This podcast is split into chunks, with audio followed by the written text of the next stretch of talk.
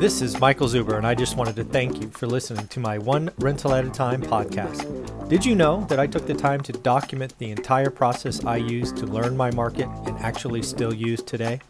I released it as a $199 online course via Teachable, and it is called How to Get Started One Rental at a Time. With that, you get access to my private Facebook group and can join our group mentoring calls every Saturday at 9 a.m. Pacific. You can find it on my website at onerentalatatime.com. Now on with the show. Good morning, everyone. How are you doing today? Michael Zuber, One Rental at a Time. And it has been brought to my attention over the last 24 or 48 hours that maybe I am too biased in my history, my thinking about what is going on in the housing market. I was challenged, or at least I took it as a personal challenge to say, you know what? What could cause a housing crash, much like we experienced in 2006 through 2010 ish? So I've been thinking about that all morning. I put together some information just so we can all be on the same page.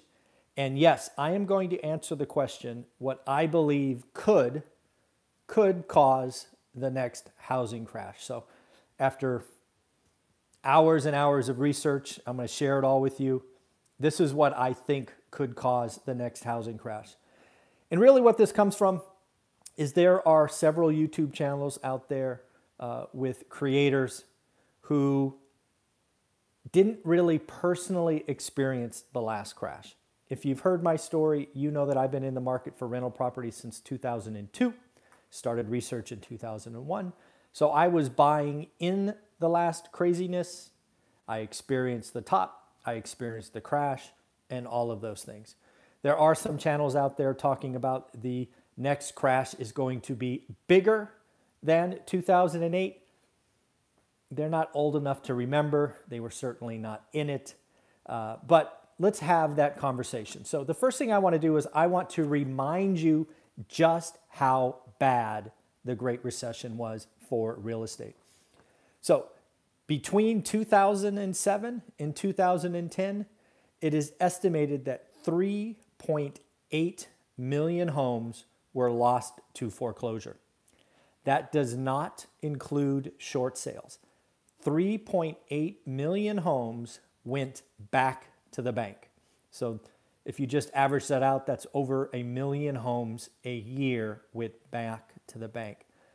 Something else that you should know and realize is that in the Great Recession, we saw five years, five years of negative home price appreciation. The, that number is country uh, across the nation.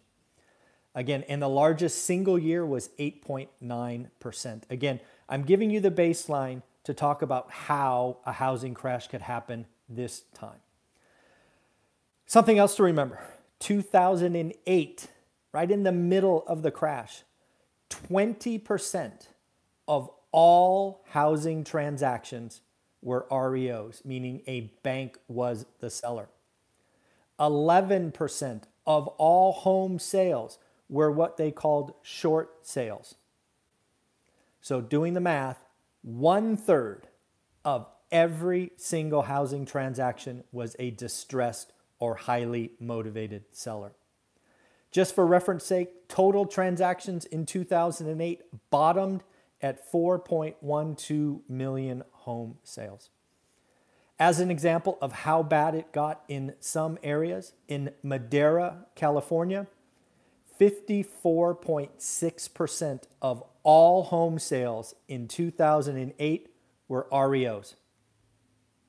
Stockton, California, 51.1% of all home sales were REOs. And again, remember, if you're going to call the next housing crash bigger than the last one, you better know the numbers from the last one. So these are pretty crazy. Now let's talk about, oh, let's do one more Las Vegas. Las Vegas, Nevada. 61.4% of every home in Las Vegas was underwater in 2008. Now let's talk about the setup. The setup for the 07 to 2010 crash, the Great Recession, this is what other channels are calling the next crash bigger than the last one. 44 to 48% of every loan was a subprime loan. Roughly half of every mortgage done was to a subprime or credit challenged borrower. On top of that, 50% of every mortgage transaction completed in 08 was an adjustable rate mortgage. 14% of every mortgage was a negative amortization or pick a payment or the stupidest, most toxic loan ever created.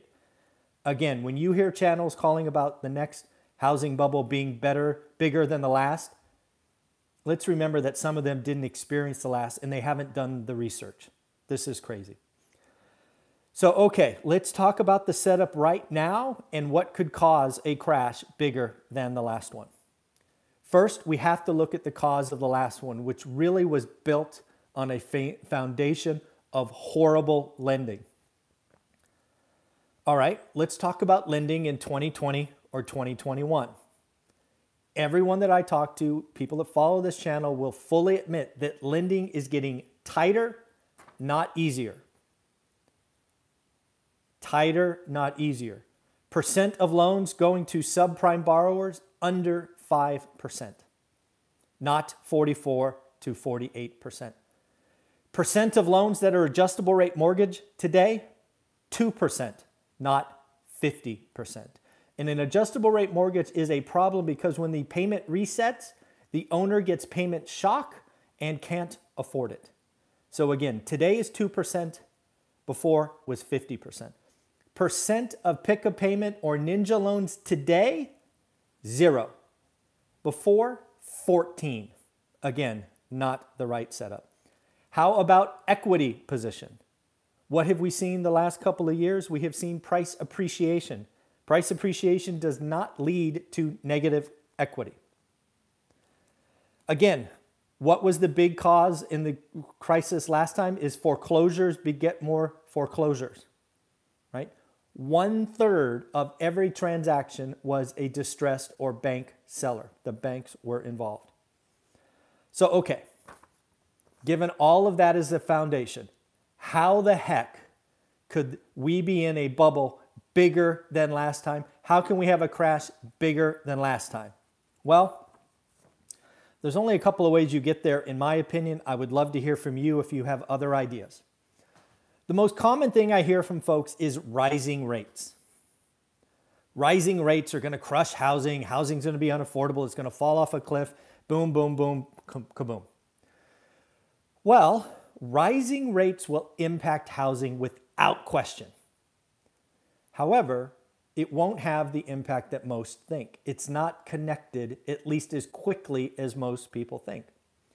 Again, I ask you to research I've done over 50 years we saw interest rates rise 800 basis points. That would be like today going from two and a half to 10.5%. The last time interest rates went up 800 basis points, housing went up every year. Now, it did go up a very little bit in one year, but it was still positive, not negative. What happens when interest rates go up and go up substantially? Transactions stop. Transaction stop. Housing transactions slow down. Builders build a lot less. The people that do sell are the ones that have to. Transactions stop. Value doesn't fall as expected. Okay. Not going to be rising interest rates, at least not immediately. How about the fact that we start giving yes answers to people that should get no answers? Again, remember, what was really the foundation of the Great Recession? It was the fact that somewhere between 44% and 48% of borrowers were subprime. They had credit issues. Again, remember, I've been doing this for a while. I told you I was declining renters and they were getting yes answers from banks. That is simply not happening today. Lending is harder. That could change. This is something to watch. If we start giving yes answers to people that should get no answers, we will have a problem. But that is not happening today. How about banks? Man, it's going to be hard to have a housing crash with all of these things, right? Okay, banks last time. And again, as someone who was buying last time, I experienced this. Some channels out there are too young to have experienced this. This is what banks said last time. Borrower calls bank. Hey, Mr. Mrs. Bank, I'm in trouble. I can't make my payment. Bank says, sorry, we won't talk to you for 90 days. Click. What are they saying today? Oh, you're in trouble? Go in forbearance. Click this link on the website. You're good. Banks are reacting entirely different today. So, banks aren't going to be the reason that causes the next financial crash bigger than the last one. Okay, how about distressed sellers? One third of all housing transactions last time were distressed. Today, under 3%.